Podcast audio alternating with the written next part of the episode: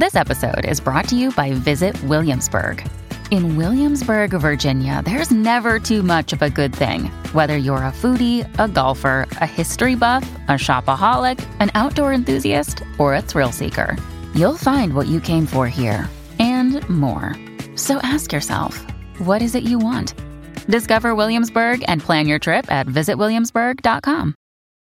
When you need mealtime inspiration, it's worth shopping Kroger, where you'll find over 30,000 mouthwatering choices that excite your inner foodie. And no matter what tasty choice you make, you'll enjoy our everyday low prices, plus extra ways to save, like digital coupons worth over $600 each week. You can also save up to $1 off per gallon at the pump with fuel points. More savings and more inspiring flavors make shopping Kroger worth it every time. Kroger, fresh for everyone. Fuel restrictions apply.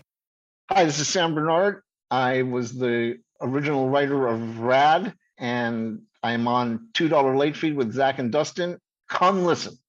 Before there was IMDb.com, there was Zak and Dustin.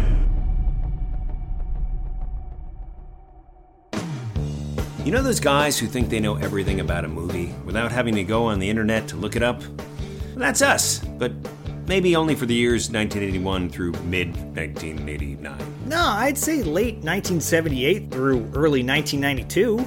Either way, we know movies, and even more specifically, we know soundtracks from those movies. Yeah, this is $2 Late Fee with Zak and Dustin. This is the podcast where we pick a movie and soundtrack from our youth that we loved and see if it still holds up today. All in the spirit of positivity and togetherness.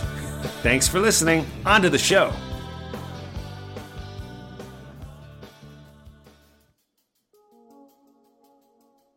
Dustin, is there thunder in your heart? There is thunder in my heart and in my butt. Sounds like a personal problem. I blame the lentils. No, I didn't eat I, I didn't eat any lentils today, to be honest. I had mung beans tonight, so yeah. Oh yeah? I like I really love mung beans. Do you really?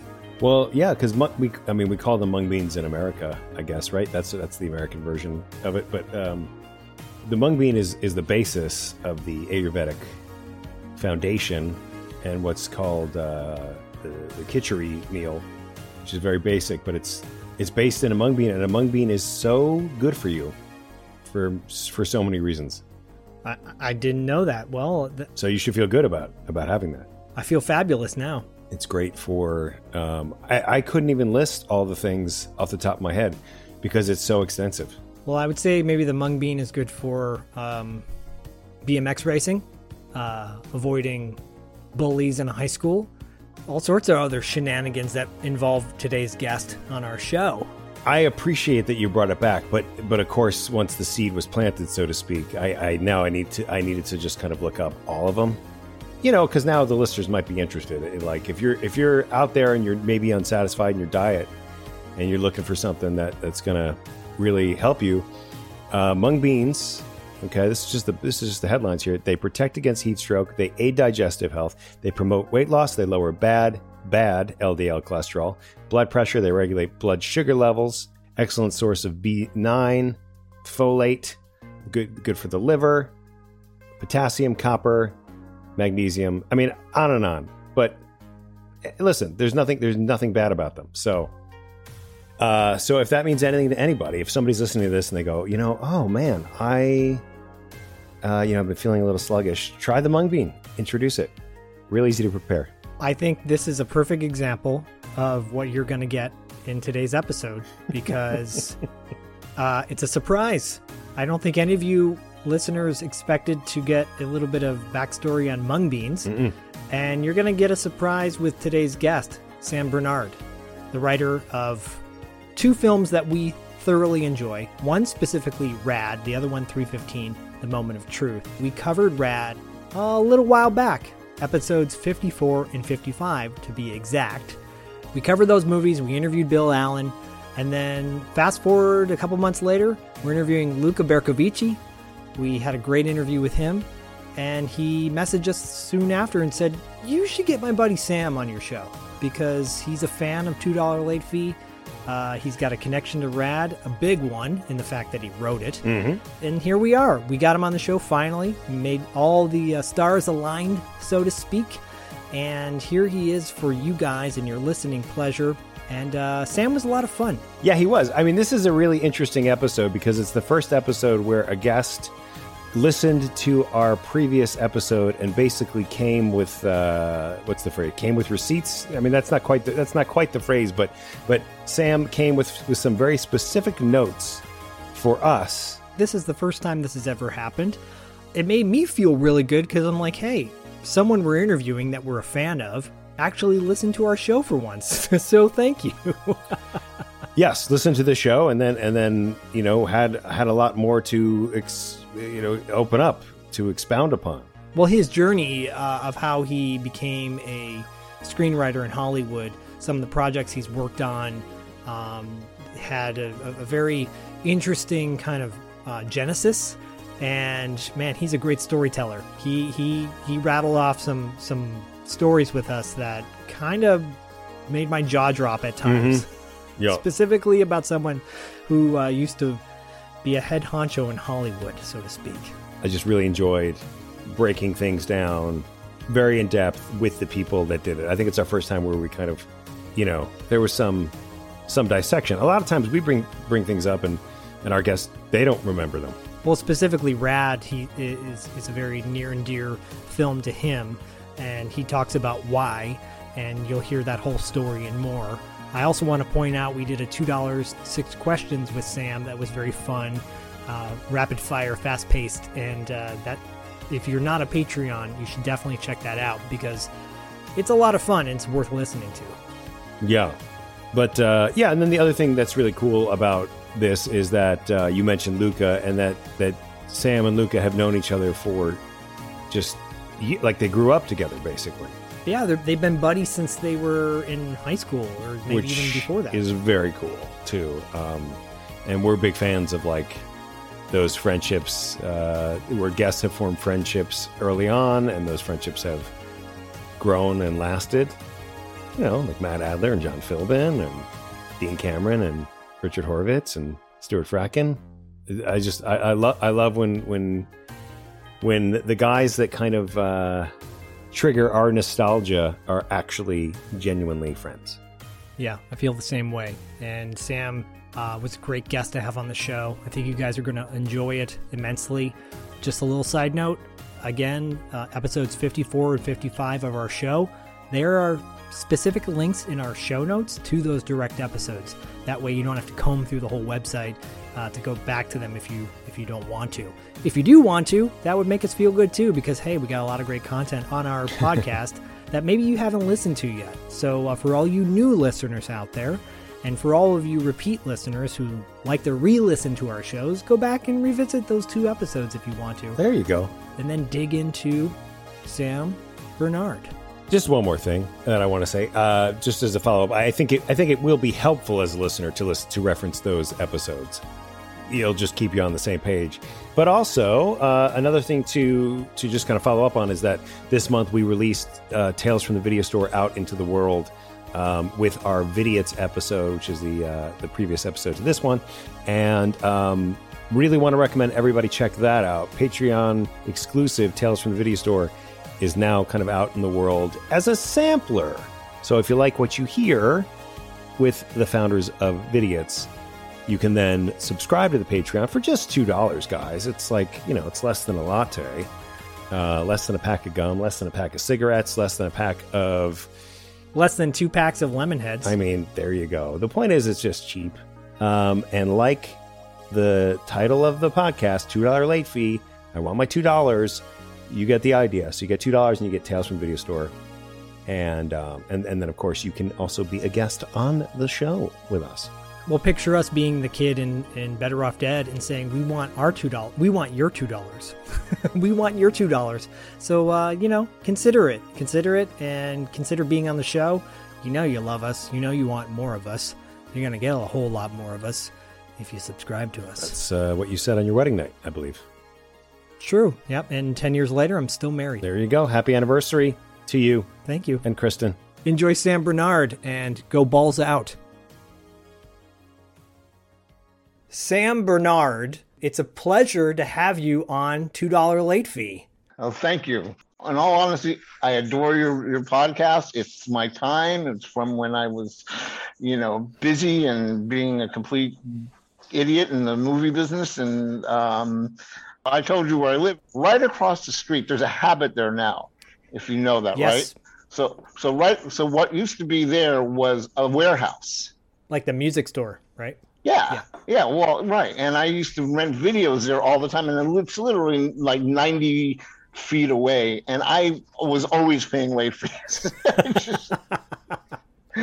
I just, for some reason, I mean, you know, I couldn't, I just couldn't, you know, I mean, I would actually sometimes just drive over there, and then ninety feet away, it just would be sort of. But I spent an awful lot of time in there in that store. And, and, and paid a lot of a lot of late fees. From what I remember, Wherehouse was notorious for jacking their late fees up. They were pretty pricey. Oh yeah, yeah.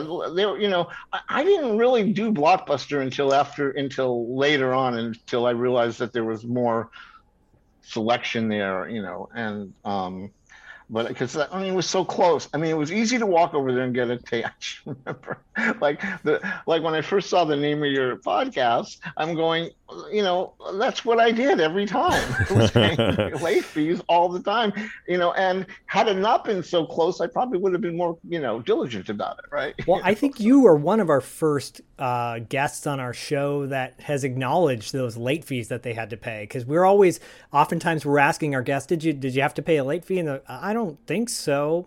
You know? Yeah, well, I mean, you know, that was uh, decades ago, Right. I you, you know, I mean, that, but they were there, and like, you know, God, my goodness, and having, you know, gotten more involved, especially in the '90s when the home video market, you know, really, I mean, it, it was big in the '80s, but it, you know, it was it was new, and it was no one knew what was to come no. really and uh, you know every and every everything was very confused but in the 90s it you know it matured and and so you became sophisticated about a little bit more hopefully about the business and how it worked and how how much money those stores were making Right. you know and you know as opposed to you know you know what they would get back what the studios would get back the stores had all the power Yes. I mean, they had all the power. They could, you know, they could do what they wanted. They could charge what they wanted. And, you know, I mean, you know, tapes were what, $109, right? Back, you know. Very expensive. Mm-hmm. We just had the people behind Vidiots on our show, and I love Vidiots. I love Vidiots. It was such a great store. It- well, it's coming back. It's coming back to the Eagle Rock location. They obviously they had to move, Okay. and but uh, it is coming back. And Vidiots, uh, they both owners talked about the fact that um, you know physical media is so important because so much of the digital media is changing. You know, and and, and you're not and you're not able to find um, a lot of these movies that we loved from the 80s out there today you know on a digital platform Yeah, and it's becoming harder for some. It's becoming harder because it's just you know the business has become you know more cluttered and you know with new stuff, and so it was you know a few years ago it was there was a quite a demand, and and I mean I've had I've had some problems. These these weren't these were ninety movies. Um, but uh, like like movie I did with Luca and you know called Dark Tide, and then we were like Luca Bercovici you know, for for the audience. Yeah. Yep. Luca Bercovici, um, and and and another one I did called Payback. Um, uh, that was with uh, Tom Tommy Howell and Joan Severance. Yep. Uh, We're I mean we we sort of sat on it, sat on them, thought maybe they would have some because we own them.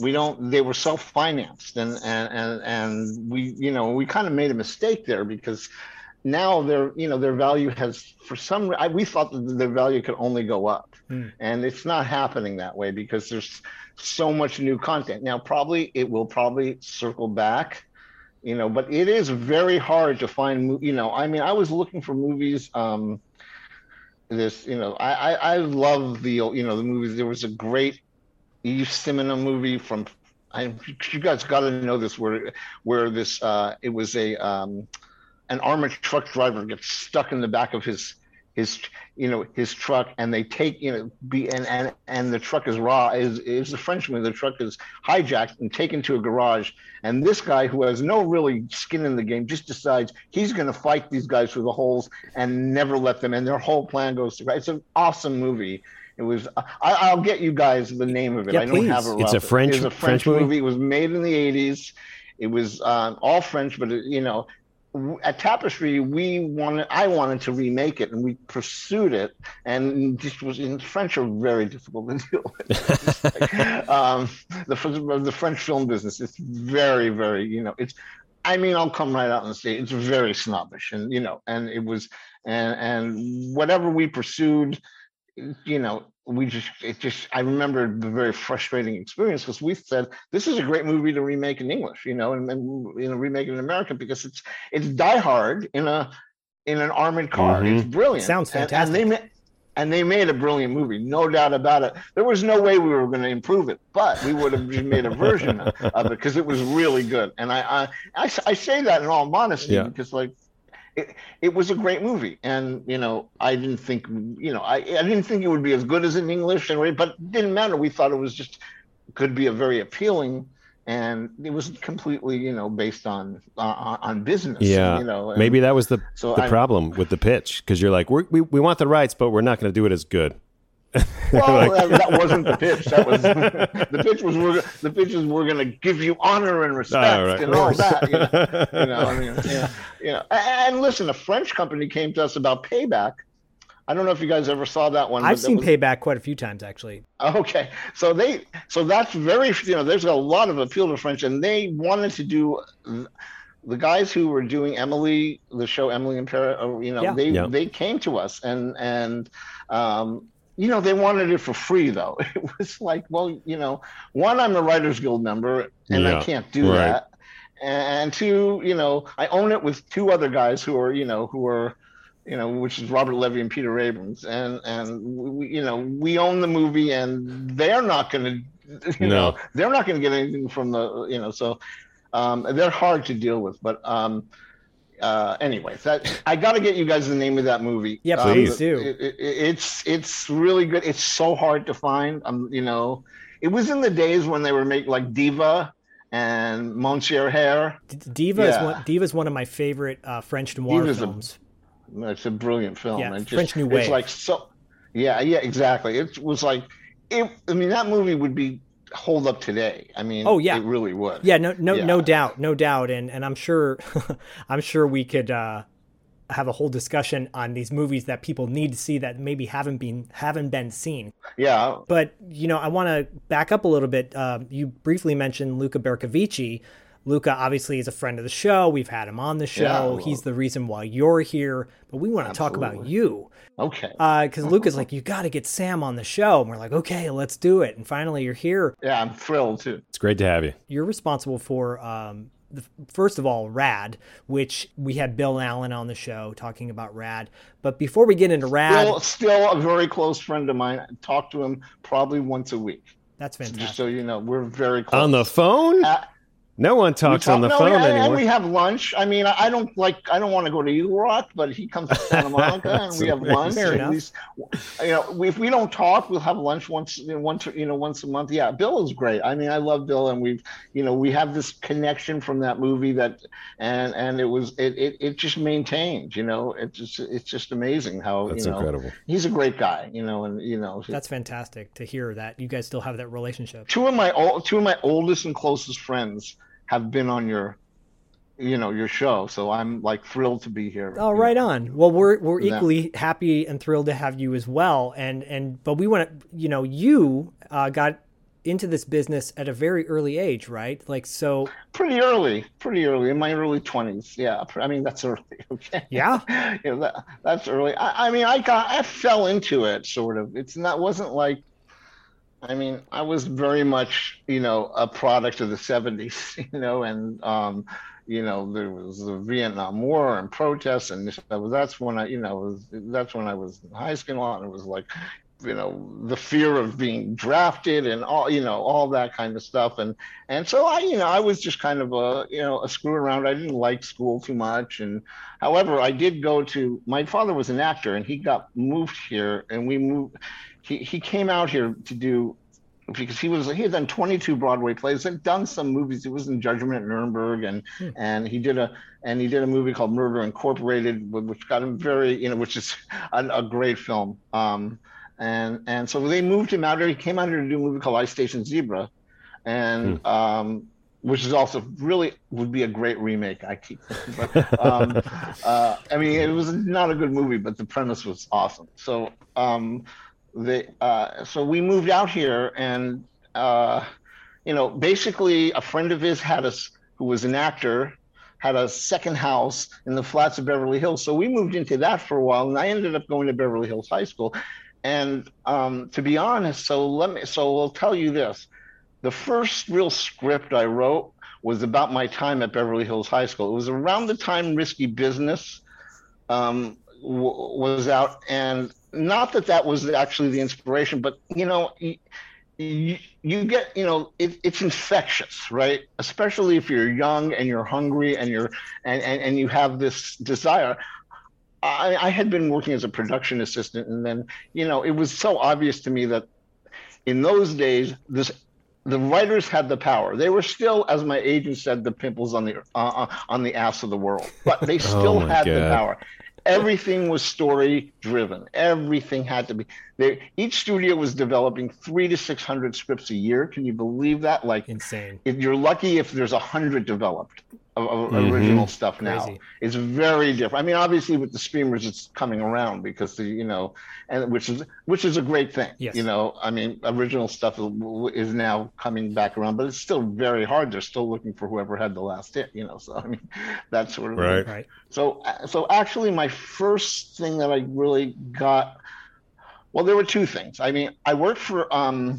Lucas' father Eric, who had done Shogun and he Lucas' father was a mentor to me. I mean, he I would I would be sitting there because we were such good friends as kids. I was friends with him and his Luke and his brother. We were all in the so I loved talking to Eric, and he actually hired me. He had a after he did Shogun, he got a great deal, and he you know he put me in an office, and and and, and I had these two ideas for movies, none of which I was going to write. Actually, one was 315, mm. and and I found someone who would, was willing to develop the idea, and I talked to this friend of mine who was a writer named Michael Jacobs, and we ended up writing it ourselves. And the other one I had was called Baby Bucks, and it was my about my time in Bever- at Beverly Hills High School, and that was really my passion project because it was about it was about like a kid, a fish out of water who comes to Beverly Hills and needs to needs to find the money, you know, to, uh, to just to exist in that world. Yeah. Which is an inflated world, you know. Um, totally. It's I, I, you know, and and uh, and so we started gambling casinos, which is what friends of mine and I were involved. We started blackjack games, very, you know, and so I wrote a script about that and sold it immediately to Warner Brothers. Um, and that really was the launch of my career.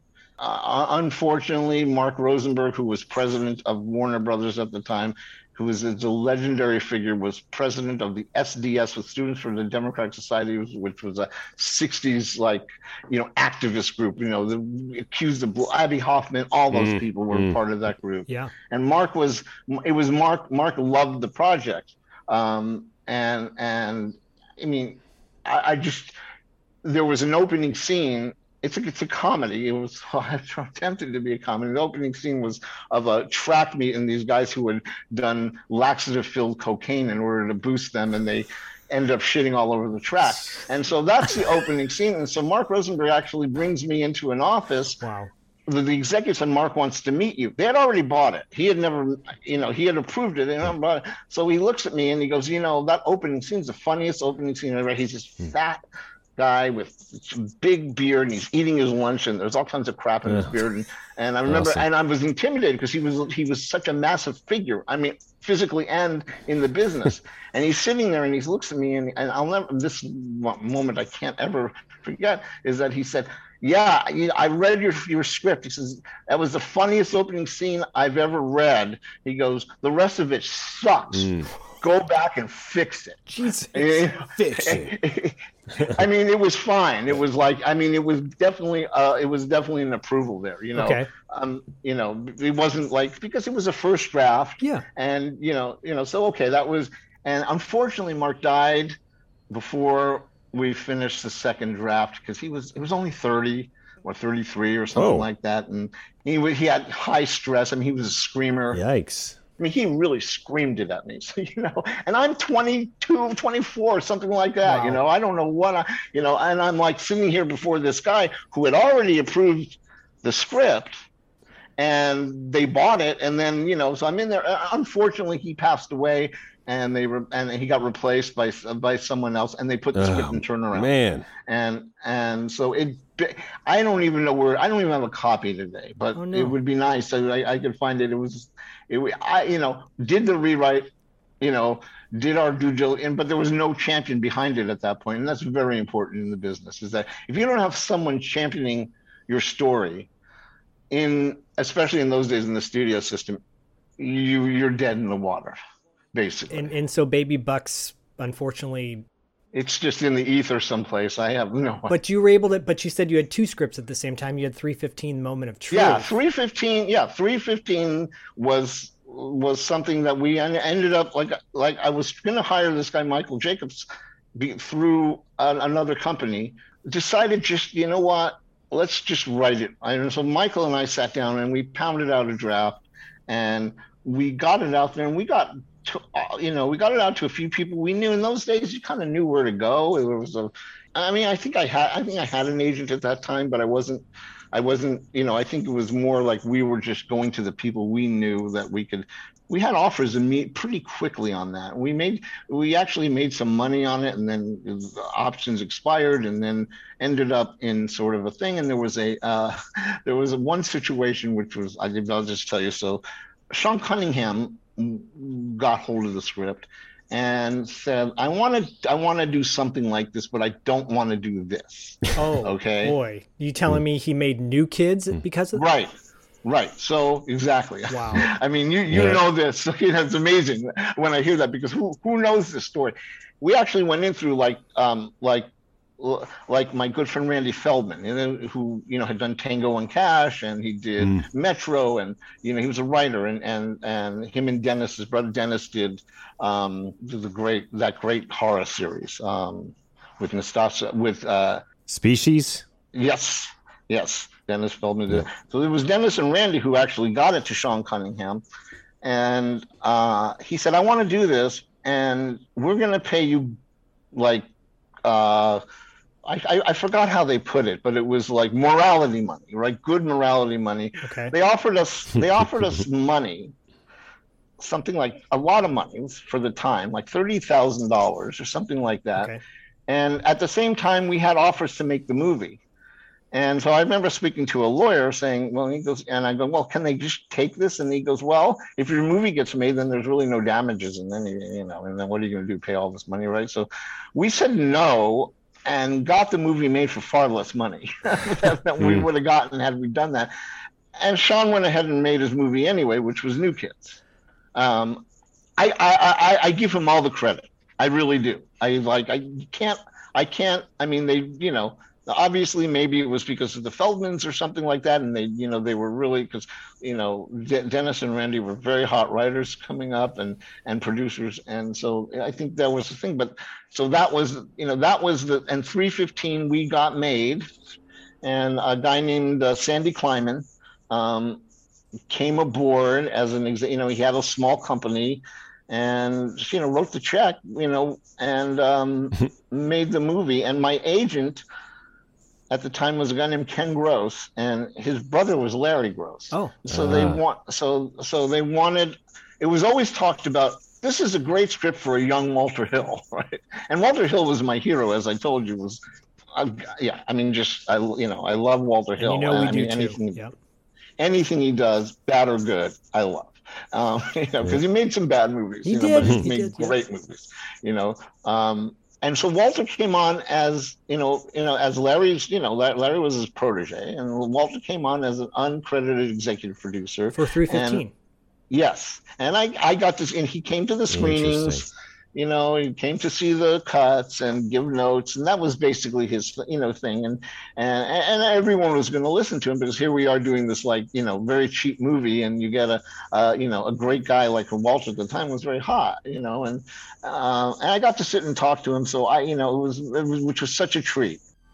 No one ever stood up to the Cobras, and Jeff Hanna was one of their best. You and me, we get Picasso. Like brothers, they fought, side by side. And Hannah even enjoyed it for a while. Hey, it's enough. We won. I'm gonna hurt him. No. It took all the courage he had to stop fighting. Don't walk on me, bro! Now, what would it take to survive the most dangerous time of his life? A time of vengeance, Cinco says you're a dead man. Deception. Cinco's word against mine, and I got a damn good reason to lie. A time of truth. You're trying to scare me. You're doing a terrific job. I don't want to scare you. I just want you to know how things stand. It begins at 3.15. Hold it right there, gentlemen. Time to die, Anna. 3.15. He turned his back on the gang. Now, he's the only one who stands in their way. It begins at 3.15, if it's ever going to end.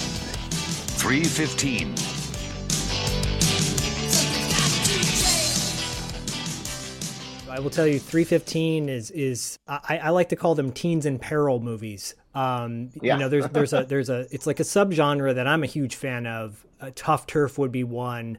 New Kids, I love Tough Turf. ninth class of whatever class of was, 1984. Yep. Yeah. Yeah, and and, yeah and they were all m- m- lumped together you know you know they were all you know there was a genre for sure and that you know i mean uh 315 came about because because uh, this was again Luca's father uh eric i had not written i had written one script i had written some sto- some television ideas or something but i wasn't really writing screenplays so uh, you know i asked eric who was a seasoned writer had done some you know huge things you know great movie called hell in the pacific and, Oh, yeah. um you know that was Luca's father and just you know he, he did a lot of stuff and he was you know and he had this great deal. He had done shogun and noble house and and, and i you know and i was i was his boy. I had an office and i go I, and i actually found a project for him called the gold crew which he did as a tv movie. Um but i said to him so i you know what do you do eric? You know i mean because i really was curious.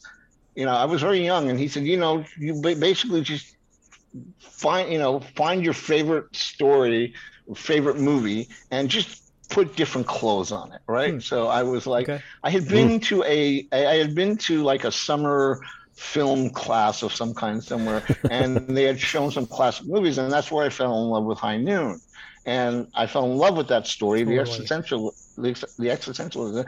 So as soon as he said that, I go, well, high noon in an urban hmm. high school sounds like exactly the thing he's talking about Yep. because Yep. that, and that's and that's what we did. Unfortunately, you know, three o'clock high was made, you know, and it always gets confused. you know? Right. Very different. Very, Very different. different. It's a different Yeah. movie. Yeah, it's a different movie, you know. So, but I mean, you know, so that's but that was the genesis of 315. You know, Sean Cunningham didn't do that story. No, I mean, he he, did did, not. some aberration of that story.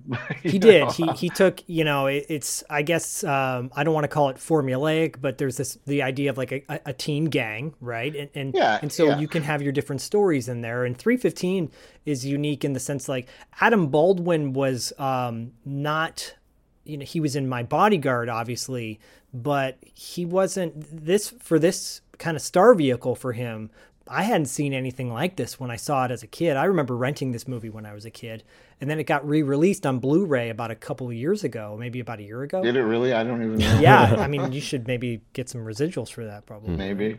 um, Maybe. but I introduced it to Dustin. I told Dustin about it on on the other podcast I do, podcasting after dark. I broke it down scene Right. by scene, you know, and uh, and so I paid a lot of love to it.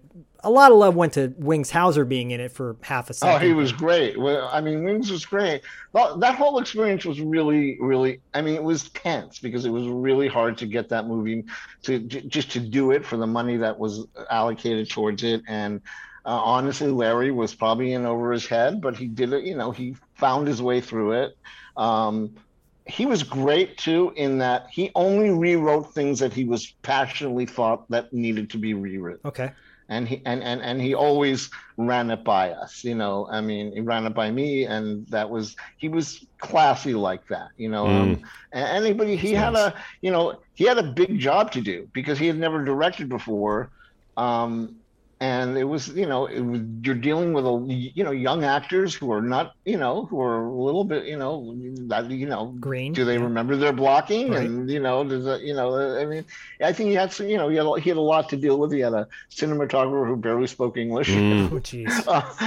you know That's so hard. it was an it was an experience and um i thought it came out uh, you know it i mean the script really got a lot of great coverage and people really like there was a lot of interest in the script. It read really tense. I'm not sure how how tense the movie was but because i mean i saw it a little differently than it you know and it's very hard to do that. It, it, it, it's really hard to be anywhere subjective on something that you've written has then gone through a filter of someone else Yes. course. you know It's a great point. it's just it's hard i mean i'm not you know I, I, and i'm going to get into that on rad because that's important to me because of i mean we can segue to that now Yeah. Please. 315 was an incredible experience um, meeting and sitting with walter hill i was officially a produced writer That's huge. Yeah. it was amazing right um, you know had already had the gig at warner's but i mean that you know so oh, you know they had already optioned the but you know it's different it's different yes i mean much more money from baby bucks than 315 10 times the money it was that was the bidding war actually between 20th century fox and and and, and warner's Wow. And they ended up paying a lot of money for baby bucks because it was that it was that i mean it was yeah it was such a Yeah. mark rosenberg wanted it because of that scene i Yeah. think and so I, but it's different. So i had like six months of being like oh i uh, you know oh i got a deal at warner brothers. I finally Top you of know the world. yeah i'm 20 Mhm. 23 24 years old you know whatever whatever you're doing. And i'm like okay cool you know. And then 315 gets made which i was confident it would get made. It was just there was so much so many so many people circling. Yeah. there was a guy named Bruce Cohn Curtis i'm sure you, that name rings a bell he was you know very interested in and and then dennis brody who was the guy who actually really pushed it through with um i guess i can't remember the name of the company dakota or something like that Okay. which sandy did and that was 315 What's up, everybody? This is Brian here to tell you about our podcast, Bingetown TV. Our hosts include seven best friends with a love for all things television. We cover a range of genres with a focus on fantasy and sci fi, but also dip our feet into drama, horror, comedy, and pretty much anything we think is good television. If you're craving more content on some of your favorite TV shows, then you should listen to Bingetown TV. Find us on our website at bingetowntv.com, the Apple Podcast app, Spotify, or wherever else you may find your podcast. His name is Crew. Hey, good looking. BMX is his world. Rad is his way of life. The world would be a lot better off without kids. We're here for the biggest and most important bicycle motocross event ever held, Hell Track. This is a very important race. The very finest riders in the country are here riding for some $100,000. Hell Track in this here town. They've got to be kidding. This is a joke. I really think I can get this one. I think I've got a chance. I don't want to hear any more about it. Everyone's on his case. Get that. The paperboy thinks he's a pro. He's nothing next to Bart Taylor. He's got the style, There's something about the way you ride so naturally. and he's going to prove it. I've never seen such raw determination and talent in one kid. Against the factory hotshots. Looks like the local yokel's gonna race after all. It's gonna take a miracle to beat this guy. Against the big money fixers. All you have to do is take out that kid. Against impossible odds. You scared now? This guy doesn't even stand a chance. Yeah, yeah. He's going for it all.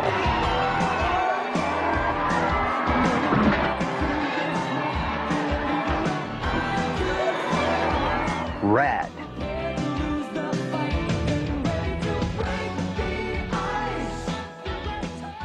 Rad came up because I was driving home. I lived in Hollywood I lived in Robert Levy's uh, guest house up in Sunset Plaza, and I, I was coming home from Venice, and I was saw these kids on BMX bikes. Now I'm like probably 23, 24 at the time. I'm a lot older than them. And I see these guys just fly seriously.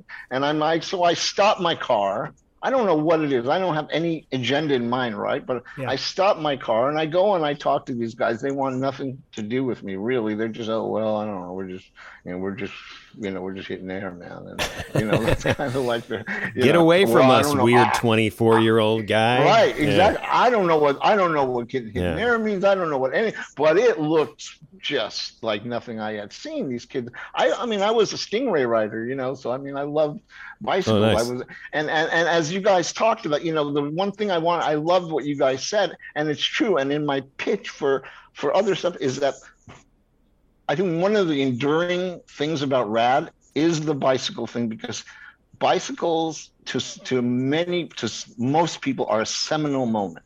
The first time you ride a bike and you're actually doing it without a parent or without tra- training wheels, you have found freedom that you hadn't experienced before. Totally. Most good people. point. Yep. It's a seminal moment in people's lives, and I, I, I think that there's a part of Rad that represents that, and that you know, good or bad, the movie, you know, that is, I think it's a trigger, and um, uh, you know, and other bicycle movies as well, you know. But I think with Rad, it had it actually plays to that.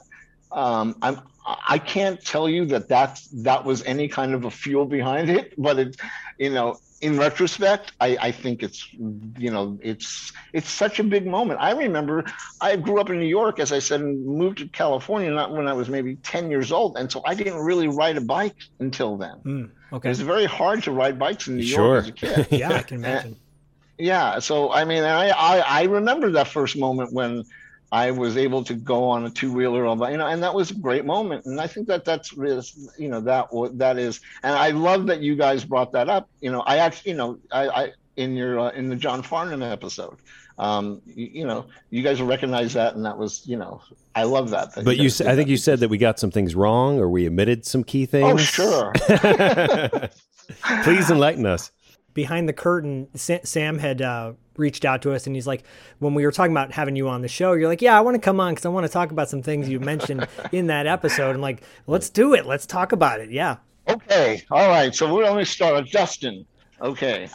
Whoa. you like named him out. Oh, this is great. I, oh, I have a whole list. Oh, let's fire away. So first, first is a cult movie. Let me tell you what uh, Wikipedia calls a cult movie is as commonly referred to as a cult classic, is a film that has acquired a cult following. Cult films are known for their dedicated, passionate fan base, which forms an elaborate subculture, members of which engage repeated viewings, dialogue quoting. Okay, so you said it's not quite a cult movie, but this says it is. Well, okay, so so uh, elaborate on that though, because because it's a subculture. It's the BMX culture it's you know it, you know and it's passed on and you you, you guys know it was released in theaters in October in, in, in, this past October. Did you guys hear about that? Yes. Right. Yes. You know it did it did four hundred thousand dollars. Oh, it was it insane. In yeah. Yep. Yes. I mean, and I Bill and I went together to a theater. I mean, people are just you know they're just you know they know all the lines to the movies. I mean, it's a I don't see how you can call it a cult movie. That's what I that's a cult classic because this defines it. Because I guarantee you that a lot of people went out and bought BMX bikes because of Rad once it hit the video store. Yes, sure. absolutely. I'm trying to recall exactly what what we had talked about. Where was it? The believe me, you know, I'm just having well, fun. but was it the definition of a cult movie? Yeah, you said it's not quite a it's not quite a cult movie. He goes, I guess it, you were like you kind of said that. Okay, uh, you know, uh, and so anyway, I'm trying to remember what you know my my contextualizing of it because yeah, it, it, no, certainly has yeah. it lived on in in cult status? Absolutely. It's fine. I'm just, you know. no, I'm not. I mean, I just you know, it was like it was like okay, let me let me tell him. Look at this. Anyway, yeah, I appreciate it. this is our to... version of two dollar six questions on us. I guess. um, so the elevator pitch, Zak, right? You, it took you a long time to get to. Let me tell you what the elevator pitch to, to Rad. This is amazing. Is. It, I mean, it took you a long time. To, I know like, it did. It always takes me a long time to get to everything. It's Rocky on a bike, okay? I mean, Okay, fine. What more? What more do you hmm. have to say? Mine. You know, That's good. I mean, it's just you know, it's Rocky on a bike. I liked Come mine. on. I like my pitch. Yeah, I right. I mean, gee whiz. That's that's why that's why I was a teacher for crying out loud. I wasn't in the Right, film well, business. Yeah, yeah, because you have to, you know, you need forty minutes to go into a class. Trust me, my son says I talk too much sometimes. All teachers do, right? This is amazing. Clearly, like the sound of my own voice. Like so, so, um, Bill's wardrobe. Yeah, come on. The- Okay, yes, please. Bill's Brown. wardrobe. I have no defense. Yes. Okay. I have okay. nothing to say Right. about You didn't write that in. I mean, other Only wears brown. You know, other than we were up in Canada and we had to use Canadian kind of, um, you know, and, and what I've noticed, tra- you know, i've traveled the world a little bit making movies Yeah. and stuff, and I've noticed that, you know, a lot of foreign countries have their own interpretation of what hip America is. You Brown know, has never so- been hip. I, I uh, well, I mean, it depends. I Oh. guess it depends. You know, we were up in Calgary, Canada. It's a very conservative, you know, town. It's a, you know, it's Mhm. a, it's a, it's a, it's a, it's basically the old west. And you know, I don't know, but you know, that was it. Also, Hal Needham wasn't exactly, you know, look an example. I love Hal Needham.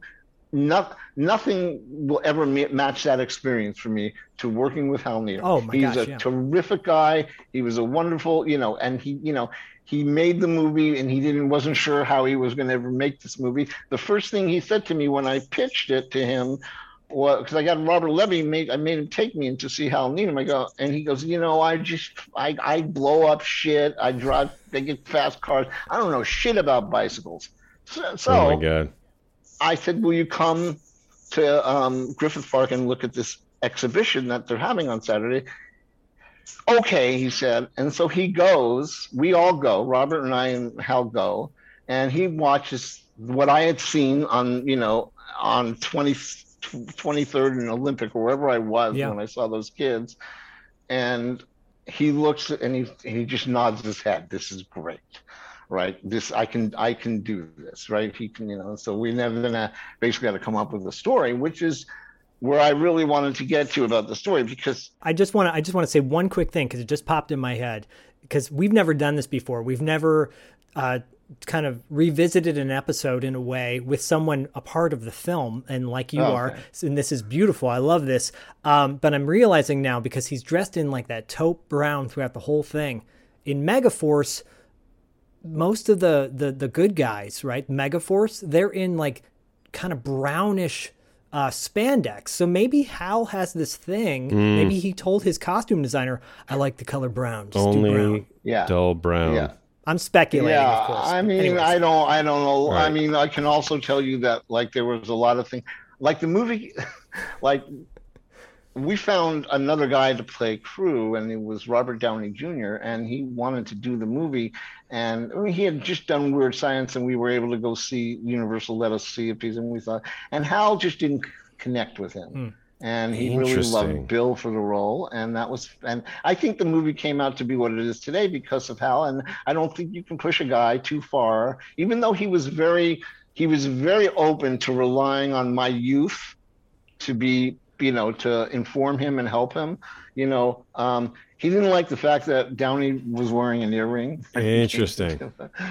you know Yeah. I mean he was a very he was you know, Conservative. listen, it was it was the reagan Yeah. years it was all that i'm sure he was you know he, hal walking around with a big american flag. nothing wrong you know Right. yeah you know he needed to do the movie you know he- his what he believed in and that kind of and, and i think that was one thing that there was a conflict but you know Hmm. also like talking about the sats and that whole thing right yes so the original script let me let me Oh, tell right, you right, pulls right, out the SAT. right was Right. about a kid who was going to graduate high school was very poor lived with a drunken old mother um, who wasn't very nice not, not very loving and he was going to gra- graduate high school and he didn't want to because he didn't he, he feared going out into Mm. the world which I which is something I related Yes. to I was the same way and I think a lot of people did Totally. and that was the that was the that was the first draft. I wrote the first draft with- in well, I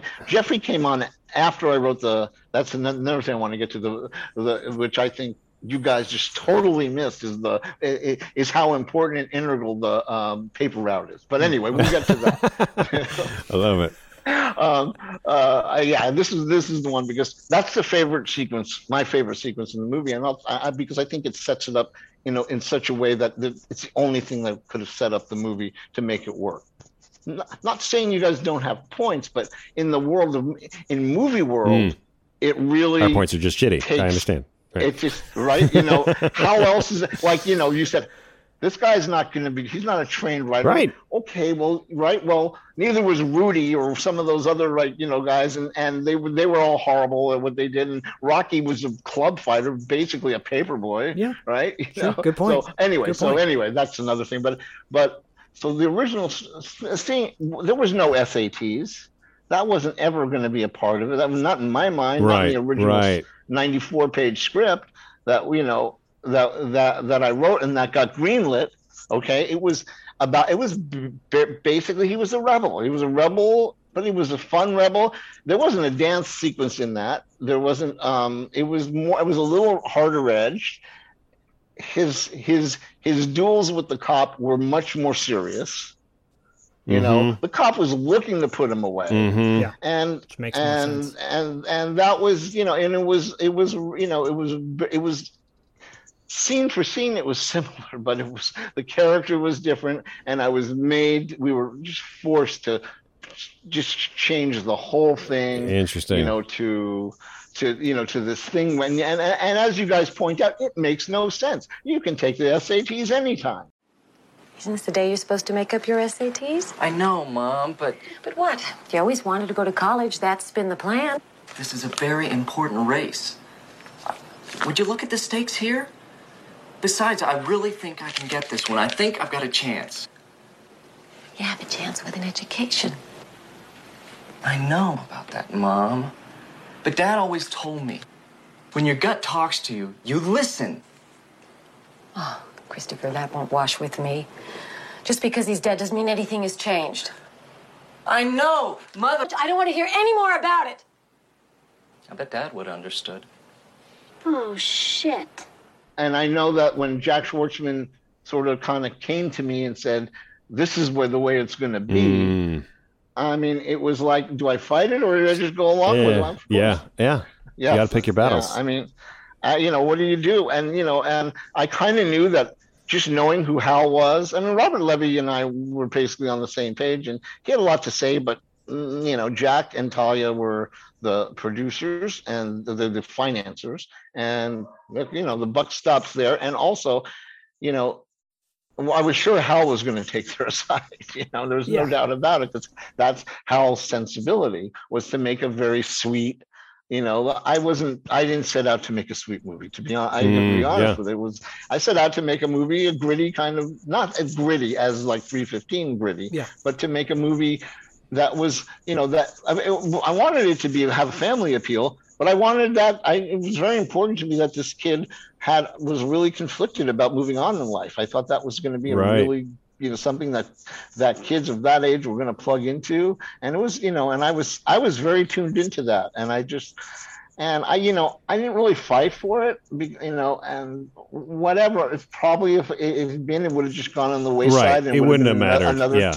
It would have Right. been another teen angst movie, you know, where whereas this became something that you know was like, you know, so you know, I mean, who am I to know? But I'm just just like you, you guys were totally right about that, and also fitting in. I mean, there was always going to be the guy, the you know, the the the boss, the Duke Best character, the the boss, but it, that was also. Mm, that was played way down, Mm, mhm. and it was really there was a, a subplot between the the Ray Walston character and, and him where they had been partners and they split up and there was a feud between them. And that's Oh, okay. so like that's that, that doesn't even play anymore, Right. Yeah. right? You know, in the movie, Un unfortunately, because it was there was some solid foundation for that.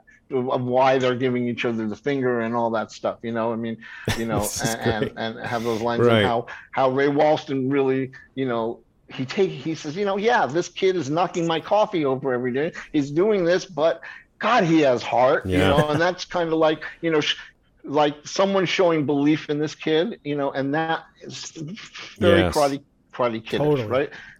And that was the original script, and that was my that was the story. And what can you do? You know, I, again, it might not have it might not have played the way it came out, and it didn't do well. I mean, it tanked, you know, in the box office.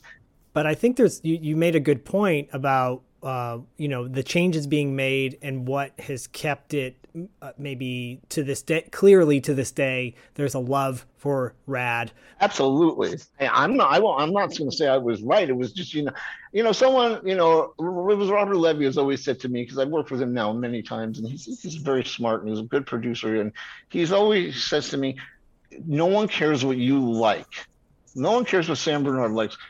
What they care about is what works Mm, for a story mhm. You know Mhm. and, and that's very true and that's that's why i approach writing as a craft as opposed to an art you know it's not it's you know it's a craft and it's a, a craft means that there's a definite you know there are elements to it and you know I, I would never get beyond a you know a formula writer like writing payback was like a real challenge to me because it was like i love the genre i mean my favorite genre was film noir You ever dream about getting rich? Every man has at least one chance. Oscar Bondsetter is on a search in a place without hope. I think of this as a puzzle, Bond Setter. We both know something, both want something. He learned where a fortune in cash had been buried years ago. Let me know when you're ready to talk. Now, Oscar Bondsetter is out to settle the score. You running away from home? I don't think so. Let you out? Just a customer. He's come to the spot Just you and he run this place? Yeah. And your husband too? that holds the key to his future. Are you looking for something special? Man, where's the money? I'm getting close, man. I'll have it in a couple days. But in his quest for riches, he found something more desirable than money. Go get yourself packed. I'm gonna take you away from here. I have to stay and take care of him. Oh, You don't know nothing. And now, he's determined to have it all. But Oscar Bondsetter is about to discover that everyone shares his desires. Rose is mine. Everyone wants his secret. If you got the goddamn money, would you leave him? Mac, never should have trusted you, Oscar. And no one You ever see 200 grand before? can be trusted. Ah! C. Thomas Howell, Joan Severance. Payback. that took years to write. Uh-huh. mean, from you know, what's a year? I mean, I started it probably a little bit after Rad, and Oh, wow. like didn't get it made for three or four years. You know, and but you know, did draft after draft after draft after draft. I remember at one point I had a manager who said. You know, you've written the sheen, you've, you've polished the sheen right off this script because I kept, and you know, finally actually went back to an earlier draft and then got it set up you know. Um but that was the thing is that like i you know that it's a craft and you know you're also not writing a movie you're writing a screenplay it's a different animal. Yeah. and the screenplay gets put in the hands of a director and um that was hal. And you know we had Yeah. it was the most fun i've ever had making a movie it was you can imagine how much Yeah. fun making that movie was it was so much fun just and i'm i'm sure Bill attest will attest to that, and anyone where we just had the time of our lives. It was just so much fun. I was gonna say this is just so illuminating, and I really appreciate that. You know that you're you're basically taking what we've said and and you know reinforcing or not, and I love that. Okay, so the other thing I, I have to correct because it wouldn't be it wouldn't be fair is is Hal did not shoot the opening or the end credits. Oh. Mm, okay. That was that was shot by John Schwartzman. Oh wow. who was of course turned into be one of the biggest cinematographers and who's Jack's son the producer and John John was a big ally of mine like John completely agreed with my first script you know and like we would always go into Jack and say, "Hey, Jack, this is wrong. We can't change this." You know, John was my ally. You know, but he shot both those both that that stuff, and that actually that you know, and Hal Needham actually said, "This is looks better than anything I can do." I mean, he was very, That's you know, awesome. very complimentary towards it, and, and so yeah, I just, you know, I know that you guys mentioned that, and um, I agree. The Thunder in the Heart was the best song, and I love John Farnham. He was a, he was such a trooper. He came to LA for like three days, and and, and I spent time with him while he was recording these songs, and and, and you know, you know he was kind of a perfectionist and making sure you know his voice had to be just right and you know he liked to go in and diddle with the you know himself and you know with with, with, with levels and you know and those were great and those were great songs you know i'm both of them i'd agree with that i, I thought thunder in your heart is a great it was my favorite song in the movie Well, I, I'm a little biased, I suppose, because I live pretty close to the beach and we're down at the beach all the time. And I see a lot of, especially on the weekends, um, groups of BMX bicyclists, not just kids, but adults as well.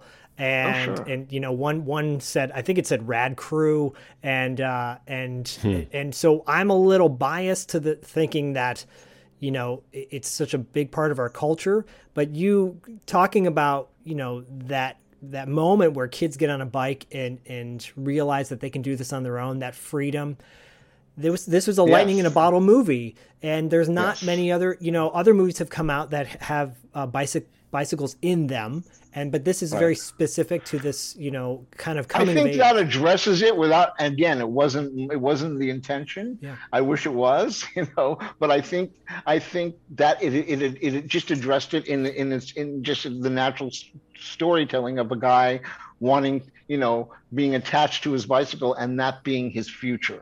So I think that, you know, the, you know that Yeah. that that's where it came from. Um, and it's just it's just, you know, it is true. I mean, by you know, and you look at the electric bike revolution. You know, I mean, that's just it's just continuing. Bicycles will always be there.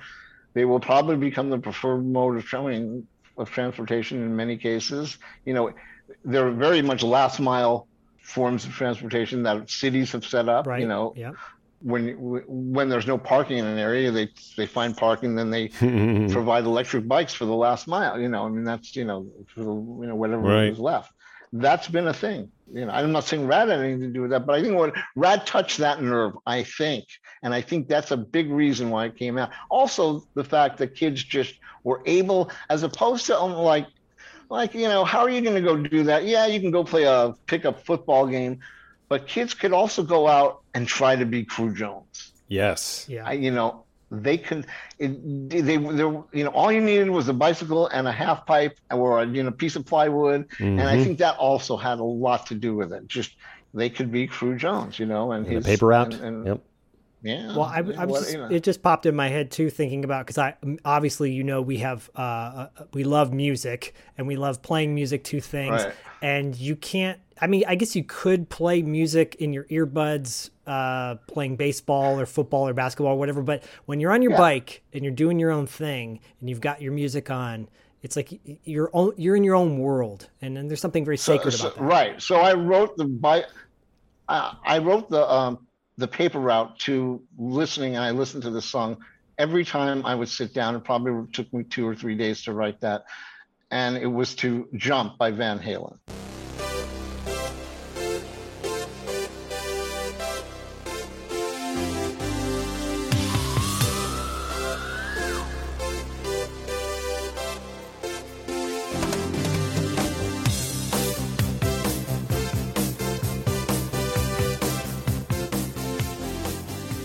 Awesome. When we first put the temp track in, we used Mhm. that, you know, and it was so great. I, I hated, I hated the score to the movie, but whatever, you know, I, ju- I fought it like you get crazy, attached. but it was, yeah. I, Yeah. I hated, Yeah. it. I just hated. I mean, you know, Oh, you're just like I just hated it. Regardless, it wasn't Yeah. even like you want to jump and yeah. right. I love Yeah. Jump. I just, but the score, and and the, when the guy came on, he said, "Oh, I'm going to do a rockin' score." Well, it's not very rockin' if you ask me. but I do want to, I do want to, I do want to straighten out one. so there are certain things you want to attach to other popular uh, what's going on, you know, current popular th- things that are going on, right? So, and they they might not have anything to do with each other, but if you're smart and greedy, and you want your and you want success and you want to, you will find a way to make some association. So, you guys are music guys.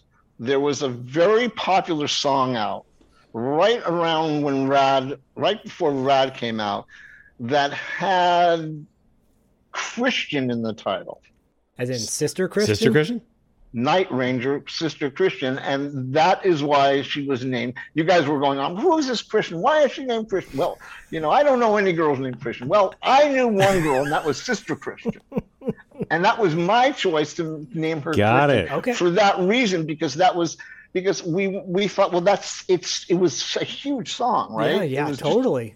you know, and we were never going to get Yeah. to be able to do it, right? But we wanted that association as you know, it's a flyer. Why not, Yeah. right? You know, she's Christian, and let's just you know, let's see if we can somehow associate that with you know, that Interesting. I love that. There you go. Okay. That's the answer to that one. I'm totally okay with that. I'm Yeah. totally okay with that. yeah. Sister Christian, oh, the time has come. And you know that you're the only one to say, okay.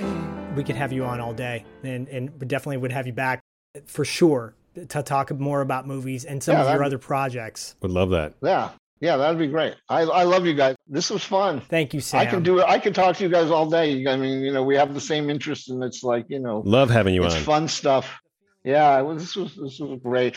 Thank you so much, and all the you know all the all the back and forth. It was really fun.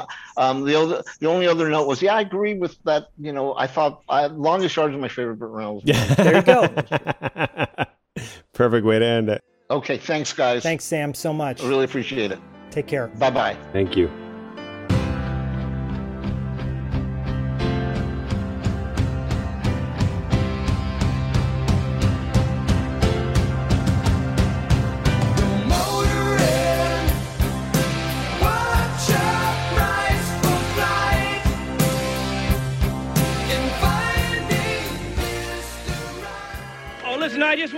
Goodbye and remind you that the good guys always win, even in the 80s. All right, thanks so much for listening. We really appreciate it. Don't forget to subscribe and give us a four. Is it five star rating? Don't forget to subscribe and give us a five star rating on iTunes. We'd really. Don't forget to subscribe and leave us a five star rating on iTunes. If you listen to us on Spotify, that's great too. And you can find us on the internet. Don't forget to check out our website at $2latefee.com and follow us on Instagram and Facebook at $2 Late Fee Podcast. We'll see you next time. We did it.